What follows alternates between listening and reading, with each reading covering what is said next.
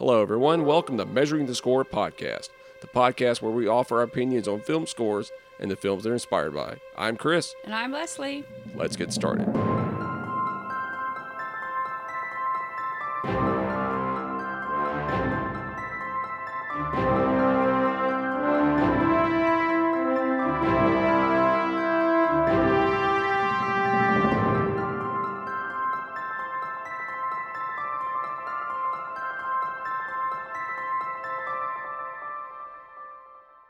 Hey everyone, this is episode five. Now, before we begin, because this is a little very special episode, uh, Leslie, have you been listening to anything other than what we're going to be talking about today? I haven't been listening to anything movie related, but I had been listening to uh, video game score, specifically the one uh, entitled Shovel Knight. I love Shovel Knight. It is such a wonderful game. That's a wonder. It's it's a great score too, especially um, uh, God, who's the uh, Plague Knight. I love his theme. You know, Makes me th- think of Danny Elfman a little bit. video game music uh, is hit or miss with me, but the old video game music I absolutely love. But we grew up listening to it all the time. So, um, like Battle of Olympus, you know, that stuff gets stuck in your head. That was a good score. And Shovel Knight kind of reminded me of the old, old classic NES, uh, you know, adventure games. It's just wonderful. Right. Uh, Jake Kaufman was the composer for that game, and and it was very interesting the way he um, composed the the score for that. Uh, it was a, a software called FamiTracker, and he I en- ended up working with the uh, Mega Man composer. I cannot I cannot That's probably his, why I like it. Yeah, exactly. Uh, I've been listening to that because that was me and you were in the car listening to that, but I also listened to Star Wars Battlefront by uh, Gordy Haab.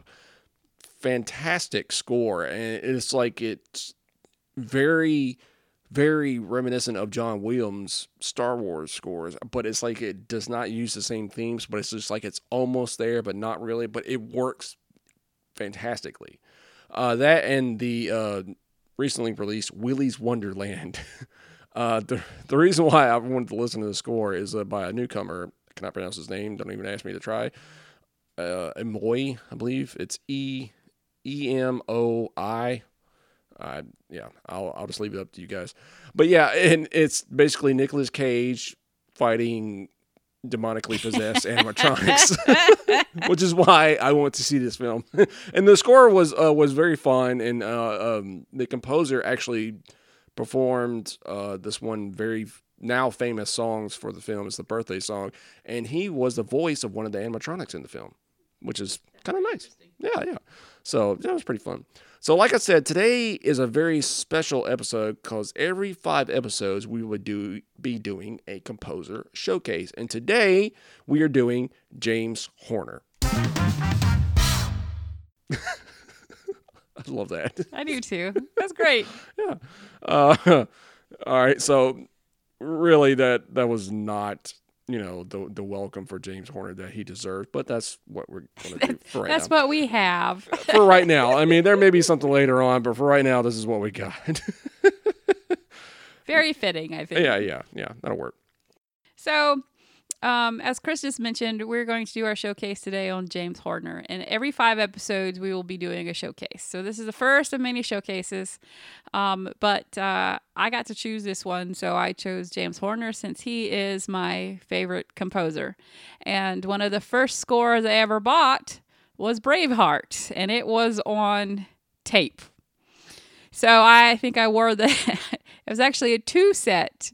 I think it was a two tape So, set. so that was your first soundtrack you bought on tape, but your first soundtrack you bought on CD was um, the Patriot. It was right? the Patriot, Okay, so first one on tape was Braveheart. Yeah. First one on CD was the Patriot. and it was a it was a two tape, I think deluxe edition or something like that. Wow. Yeah, because it come with uh, a bagpipe. I think it was like a separate bagpipe. Um, uh, uh, bagpipe music, I think, because I love Celtic music and I absolutely love the score to Braveheart. So I was just, I remember going to our record store because, you know, once upon a time we used to have record stores and uh, I found it there. so it was fantastic.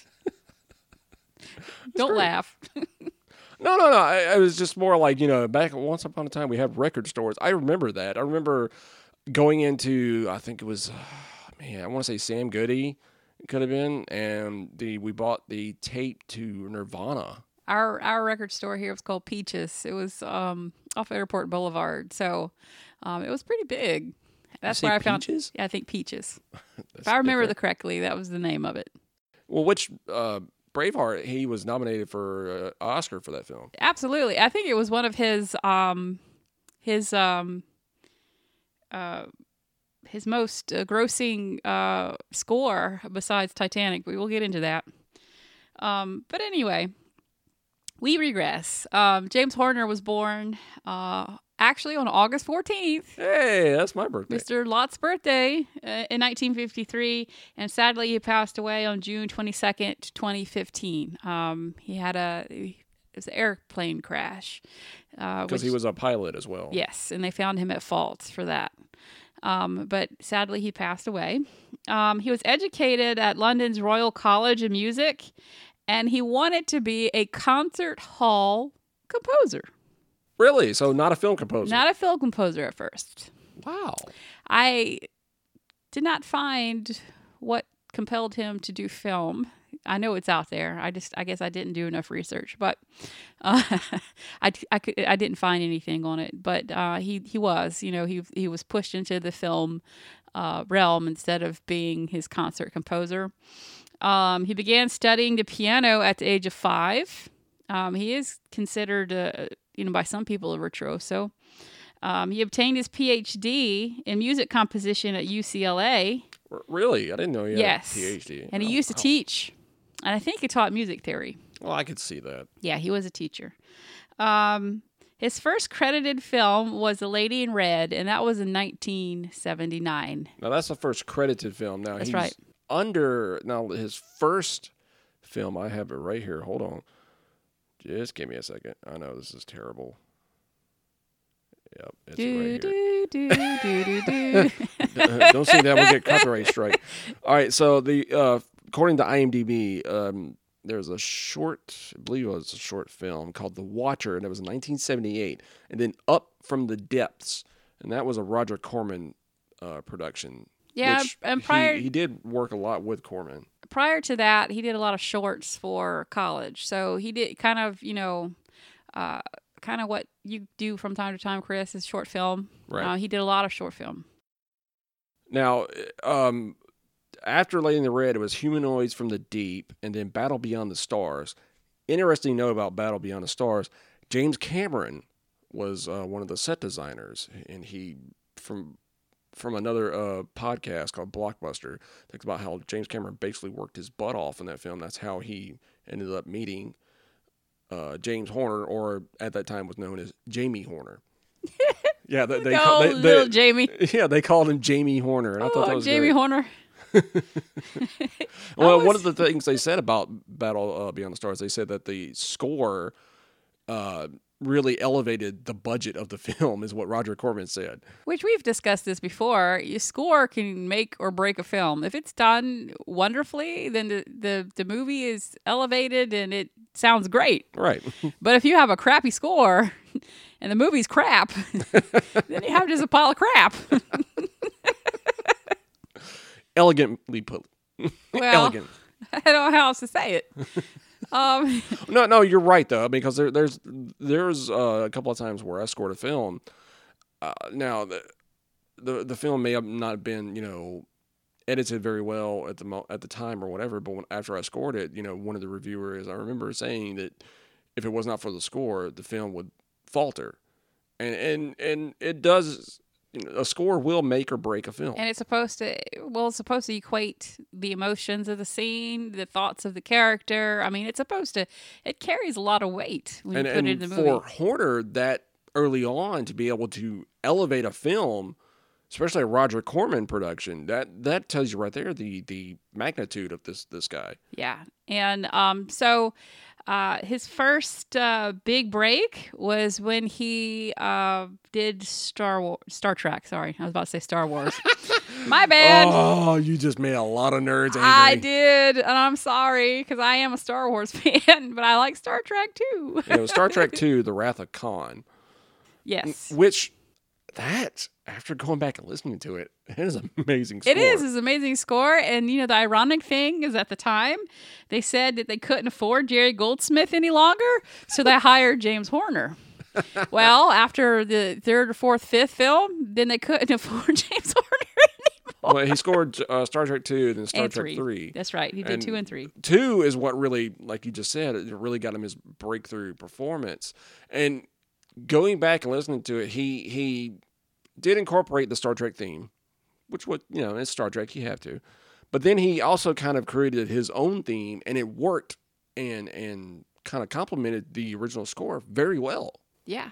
And um, which we'll, we'll discuss in a few minutes, but um, he had a, a good. Uh, he he was really good at doing that. Yeah. Complementing and reworking and rewriting and you know remastering. He was he was wonderful at it.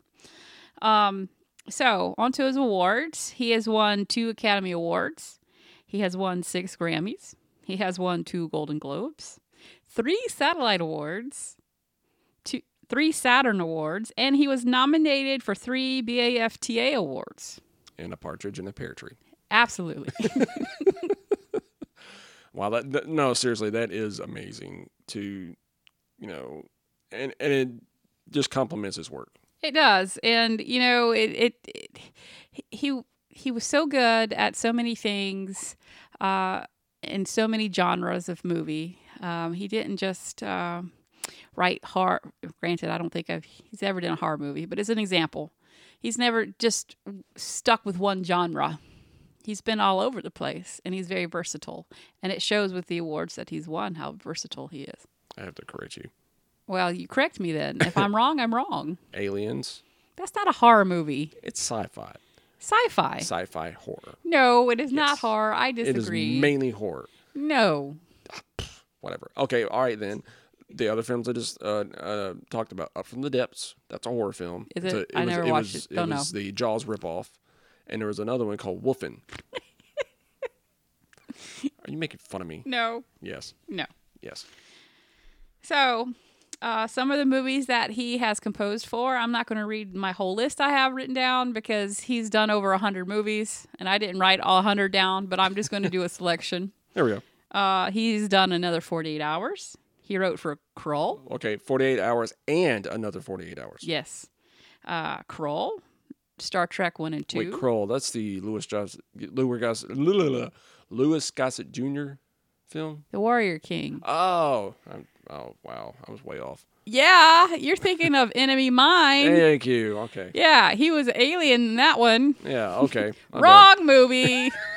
I'm an idiot. I'm able to correct you on something. Yay! Only took five episodes. Be quiet. Be quiet. you know, movies aren't my strong forte anyway. yeah, I know scores are. So he's he did Commando, Cocoon, Aliens, which you just mentioned. Uh, batteries not included. What? Yes, That was James Horner? that was James Horner. I haven't seen that film in forever. Willow. I knew. I love Willow. My favorite, Glory. Such a sad movie. The movie is sad, but the score is phenomenal. Field of Dreams, An American Tail. As in Fievel? Yes. Ah, You would not have guessed that, huh? no. Yeah. Even scrolling on Spotify, I didn't see that one. The Land Before Time. What? The saddest movie ever besides Bambi. well, I mean, uh, that just tells you right there that Don Bluth had a fantastic, you know, pick by picking James Horner. I mean, that's great. Yeah. Casper, which we knew. Oh yeah, yeah. Casper was great. Jumanji, which we knew. Yep. Balto. Braveheart, which you just discussed, Apollo 13, and Titanic. Now, that's only a selection. That's not all the movies that he has ever scored. So, Right. Now, his first credited film, now we talked about this before, was The Lady in Red. Now, we listened to it, a little bit of it, because we couldn't find a straight, you know, soundtrack of it. A lot of it had like a lot of sound effects and everything. But what we heard was was great, especially with it being his first credited film. Yeah, and you can tell he was a pianist because uh, a lot of his, uh, the, the pieces that we heard uh, were piano pieces. Right. and um, they were really uh, well done. It, it almost sounded like uh, you would uh, concert pianist playing. Yeah, well, I mean, that's what he wanted to be. So, well, I mean, it, it, that's what you said. He wanted to be a, a, concert, you know, composer, and then so yeah, that would that would explain why that soundtrack has that type of feel.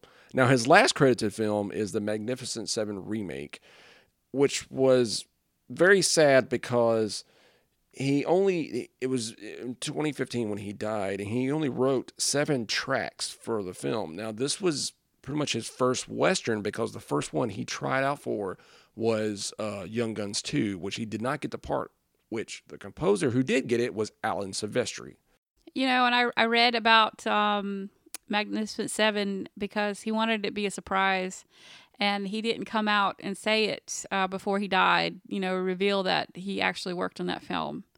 Well, the director, according to Entertainment Weekly, says while I was making the film, oh, excuse me, Antoine Fuqua.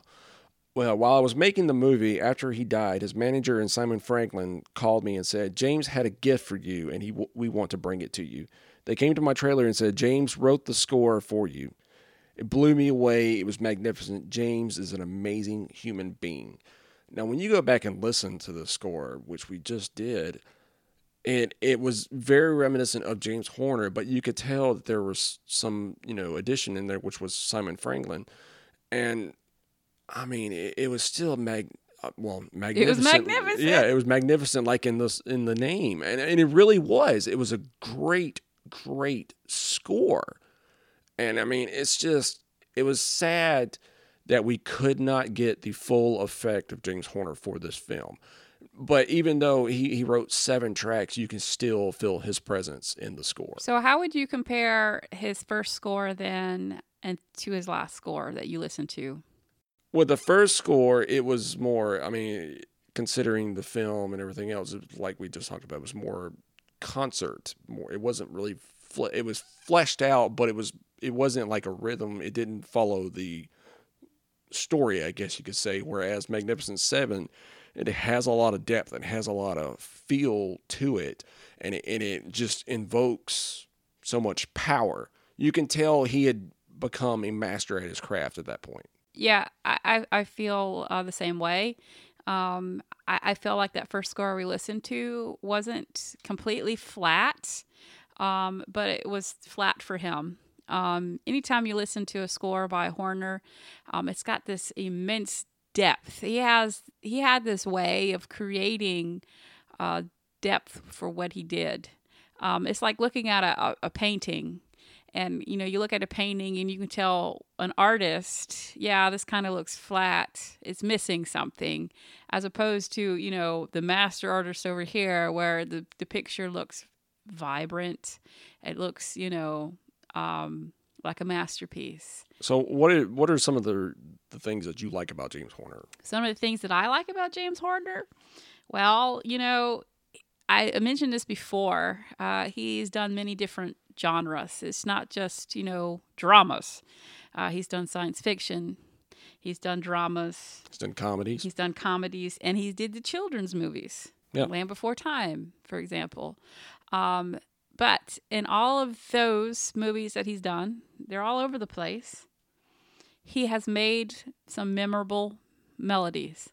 Anytime I went to go back and listen to some of his work in preparing for this episode, I knew exactly what movie it was. Granted, I am a James Horner fan, but and I have listened no. to Braveheart till I have worn it out. But I know the theme, and when I hear it, I'm like, "Oh yeah, that's Braveheart." oh yeah, that's Glory. Oh yeah, that's Apollo 13. Um, he had a way of making these memorable uh, melodies, but he also had a way of taking uh, these melodies and these uh, counter melodies and merging them in such a way is that they just flow and they flow nicely from you know one section of the movie to another or one scene to another. There's no break. There's it's just this continuity to it. And it's just it's wonderful to listen to his music, you know. Um, as I mentioned, Braveheart, Glory, he even did Field of Dreams.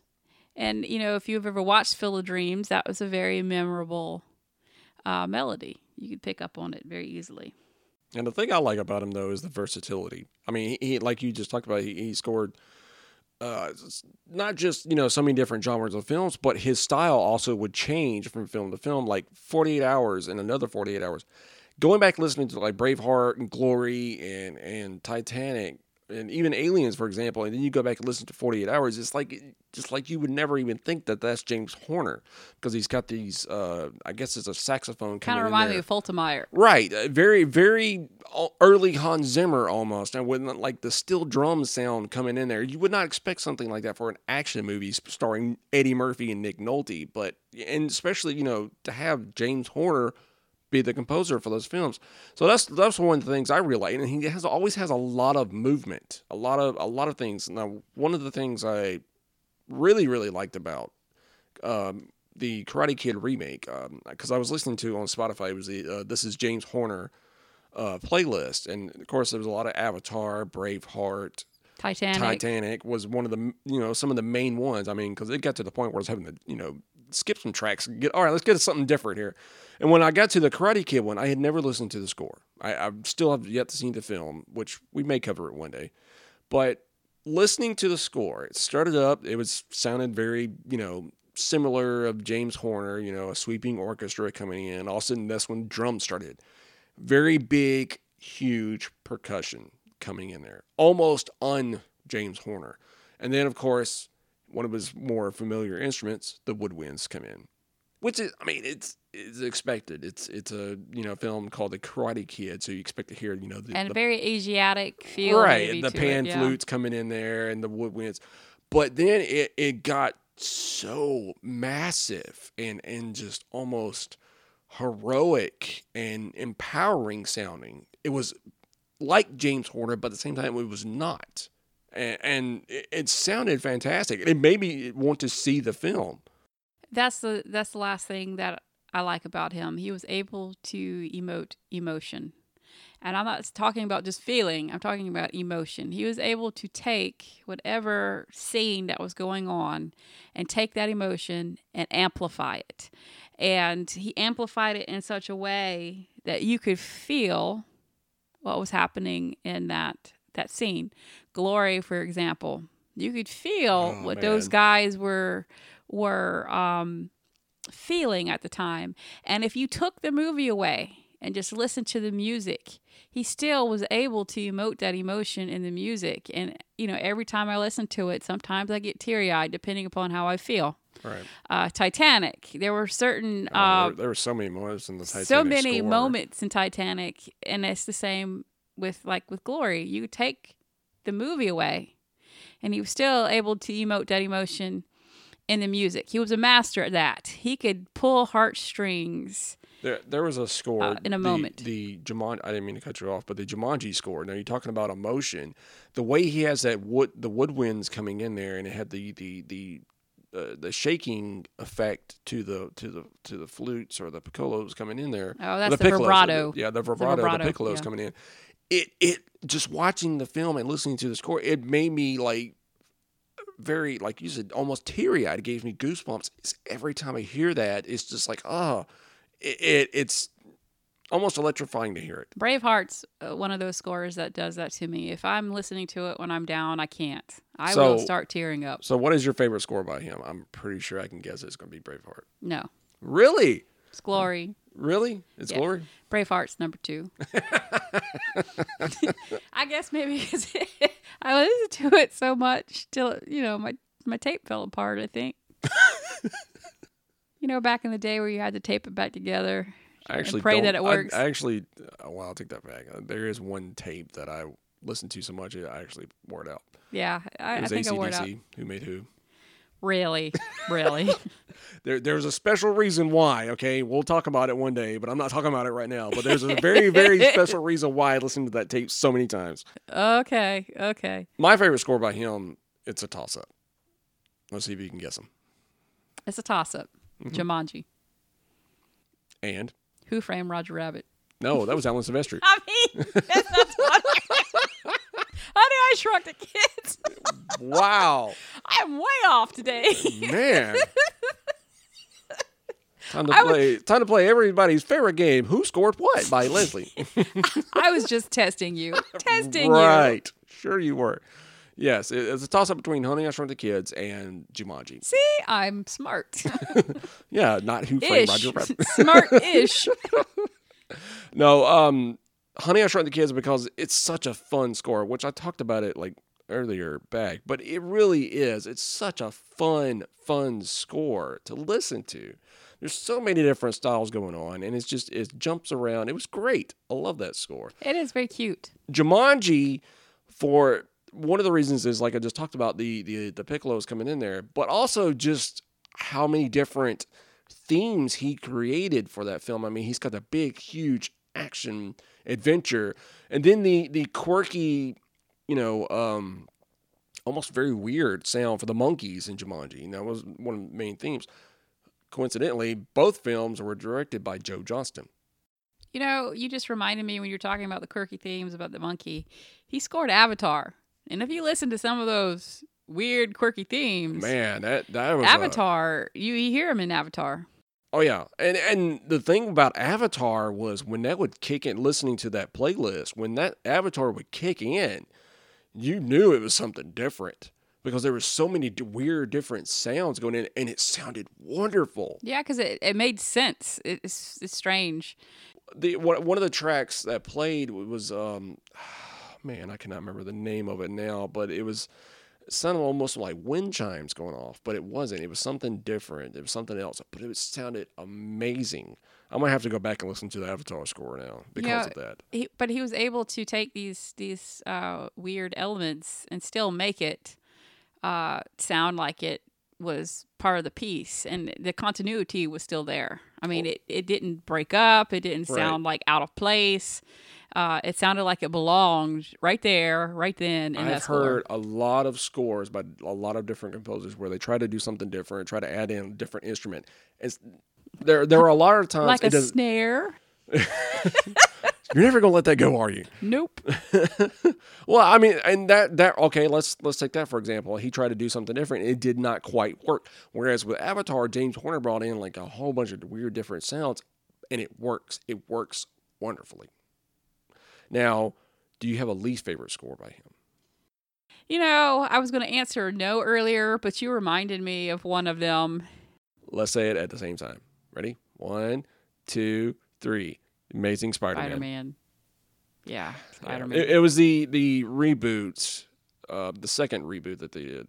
No, no, it was the first reboot they did. Sorry, the one with Andrew Garfield.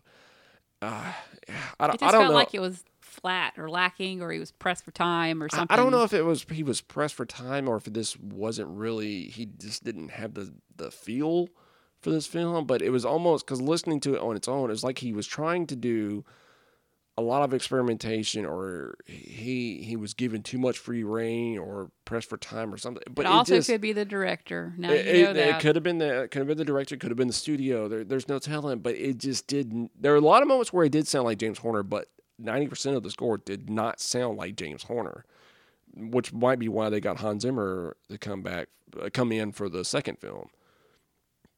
And I don't, I don't know. I, I, I don't want to, you know, talk bad or or say anything negative about the composer because he is a It's- great composer, but this score just did not work. it wasn't his best. No, it, it it didn't. I mean, even watching the film, there was a scene in there where the uh, the lizard is walking through the halls of the office, and you just hear the you know piano. Brrr.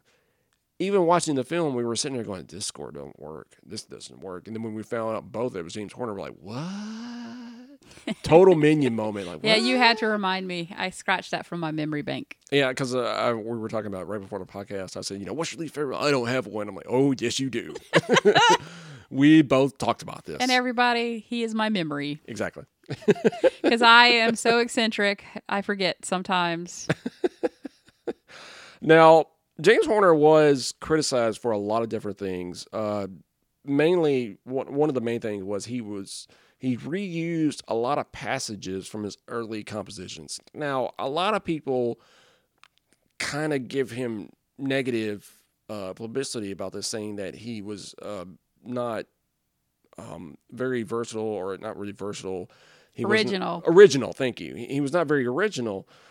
I I don't I don't feel that. Now, if you go back and listen to The Wrath of Khan and you go back and listen to Wolfen, there were a lot of themes that he used in Aliens later on, but it, it they were changed enough to where it, it was still something different for Aliens. I I reuse themes a lot. There's a lot of composers that reuse themes. Hans Zimmer, he just recently did that. He used the the Kraken theme in Wonder Woman 1984. A lot of composers reuse compositions. Now, the other thing I read was that he reused other people's compositions and Now- reworked that. Yeah, for Wolfen, the main's title theme is almost identical to Aram. I cannot pronounce this. Gaines uh, ballet ballet suite, which was already used in 2001. Now, I, I went back and listened to both of those pieces right there. I could not tell the the the similarities. I they to me both of them sounded way too different. I mean, now this is according to Wikipedia. Um, for Field of Dreams, uh, Robert Schumann's Rhenish Symphony. Okay, yeah, maybe. One of the main ones though is Honey I Shrunk the Kids, which was one of the main things on there was Raymond Scott's Powerhouse B. Yeah, and he almost he, he went in, almost into litigation for that one, if I recall. Yeah, they had to go back because um, of the uh, party behind that behind Raymond Scott's they they sued Disney for that, which they had to put Raymond Scott's name on the uh, cue sheets. Yeah. Now I I really wonder about that. Was that that you know the studio's dis- decision, the director's decision, or was it James Horner's? And did he know? I mean, he had to have known, or is it just he did it? He taught music theory, so yes, he had to known that that I- was. well, I wonder if it was more he he did it. He couldn't have done it out of spite. No, he wouldn't have done it out of spite. But there are times where you have sat down yourself and you have tried to write a piece of music and they say, No, Chris, I want it to sound like this person. And you're like, Well, if you want it to sound like this person, then you need to hire this person because I'm Chris Lott. Well, which um, perfect example, Spider Man Two, Danny Elfman. Um, Sam Raimi was wanting Christopher Young. You know, he was wanting the Christopher Young sound. Well, Danny Elfman said, "Well, I'm not Christopher Young. I'm Danny Elfman."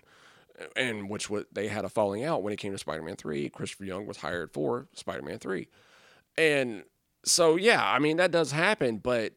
I mean that that film work uses that theme so well. I, I wonder if it was just maybe I, I I'm wanting to say it was probably more of you know afterthought. They were like, oh, maybe they thought they had the clearance to use it and they didn't. I, you know, who knows? Um, but he uh, has been accused for reworking, um, reworking these pieces, um, and you can hear him rework his own pieces in his own movies. That you know that he's just his own themes we've heard reworked. And yeah, because the uh, he's really Casper's good at it. theme was used later on in the Spiderwick Chronicles. Uh, I, like I just talked about Wolfen and and Wrath of Khan. Now for Honey I Shrunk the Kids, he also used incorporated cues from Nino Rota's uh, a score by Nino Rota from Frederick Fellini's Amarcord, which that one Nino Rota had to be credited at in the um, in the end credits of the film. Well, it's like writing a document. You know, you you write this scientific, like for me, for example, I write this scientific document. I have to cite the source that I get the information from. If it does not come from Leslie Lott, I have to cite that it, you know it came from this periodical or this this author and the date. I mean, with music, you need to do the same thing. If you're so I use, wonder if it was just more of an uh, afterthought. It was more. He just used the themes and everything else, and oh, I forgot to credit them. I, I'm going with that. it's quite possible. No, I mean, he the- was brilliant. The So other other film that I can think of was 300. Tyler Bates used Elliot Goldenthal's a lot of cues from Titus. Now that's uh, they were sued. Warner Brothers had to issue an apology and everything else. Now that was uh, kind of a big deal back then, you know, when that film came out. yes, I don't recall. What I mean for th- this, I guess that was kind of the same thing back when Honey I Shrunk the Kids came out. It So must I- have been. Yeah. But I was little. I just thought it was an amazing movie about tiny people. yeah, I wasn't. Paying, I just remember the score being fun, and it was a movie about tiny people. Yeah. And I, And I it want, had Mick, Rick Moranis in it. yeah, and I wanted one of the ants, Auntie. Don't talk about Auntie. That's sad. We were talking about the Land Before Time. Now you talk about Oh, Auntie. I'm so sad. What is it with James Horner and sad things? Glory, Titanic, Avatar, Braveheart, Braveheart, Honey, I Shrunk the Kids. Casper. Dang it, James Horner. Why you gotta make us sad? Uh, he was able to take. I mean, he would yank that emotion out of the scene in a heartbeat and put a piece of music to it.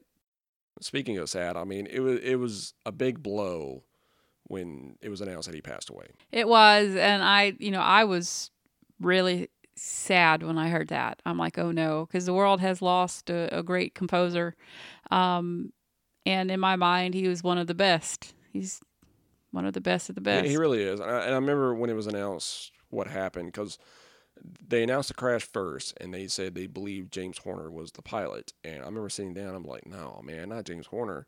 It, it, it can't be. And when it was announced that he did pass away, I remember I sat down and I started crying because the man, regardless of his controversies, was in fact a genius. he really was. I agree. A virtuoso. Definitely, definitely. I mean, because like we just talked about with the emotion and everything else, there's only a handful of composers that can do that. Really put you into the emotion of the characters just by the score itself. Mm-hmm. I agree.